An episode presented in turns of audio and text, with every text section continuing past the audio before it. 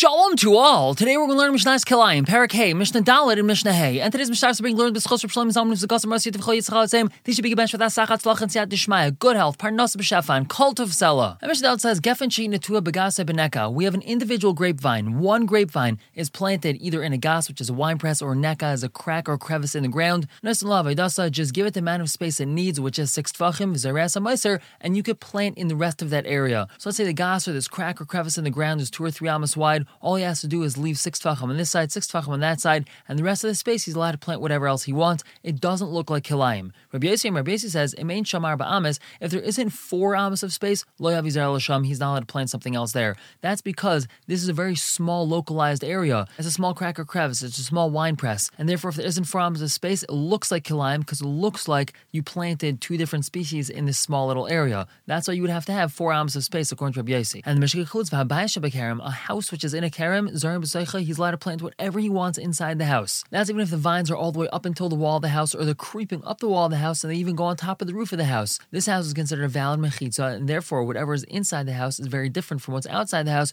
and he's allowed to plant whatever he wants inside the house. And moving on to Mishnah Hey, Hanetea Yark Bakerem Oy Mekayim, someone who plants vegetables inside a kerem or he's Mekayim, he leaves them there, he maintains them, he's okay with the fact that they are growing there. Mekayim means he didn't necessarily plant them, it could be a seed drop there by itself, someone else planted it there, but he left it there. He was okay with it being left there. Being Mekayim Kilayim, maintaining it or allowing it to grow without uprooting it, is just as big as an Isser as planting it. So he has his vineyard, and right in the middle, there's vegetables planted there. That's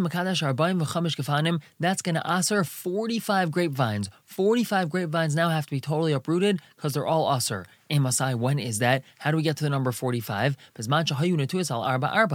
when they're planted four amas apart from each other. Or if they're planted five amas apart from each other. Now, how do we get to this number 45? So we already know that if a person wants to plant something in the middle of their vineyard, there has to be karach sakarim, there has to be 16 amas of empty space for him to be able to plant something else besides for grapevines in the middle of his vineyard. Which means that if he doesn't have 16 amas of empty space and he plants something or he leaves something else there, so he's going to aser 16 amas worth of grapevines vines. So now that he has these vegetables growing be'isr in his vineyard, it's very easy. He measures 16 amas from where those vegetables are, and a circle is going to be drawn from that 16 amma point all the way around, and all the vines that find themselves inside the 16 amma circle are going to be usser. So if his vines are planted four amas apart from each other in all directions, that's going to be a total of 45 vines becoming usser. Now, even though when the vines are five amas away from each other, only 37 vines fall within this circle drawn, still the Mishnah said that 45 are going to be usr. And why is that? Because it's difficult to tell the difference between 4 amas apart and 5 amas apart. And one's going to accidentally think that you only need to remove 37 vines from a vineyard in which the vines are planted 4 amas apart, and he's not going to realize that this vineyard actually has vines planted 5 amas apart and not 4 amas apart. So whether they're planted 4 or 5 amas apart, 45 vines are still going to be usr. The Mishnah continues, what about Hayinu Tuyas al Shesh Oil Shava Shava. Let's say the vines are planted six amas apart from each other or seven amas apart from each other.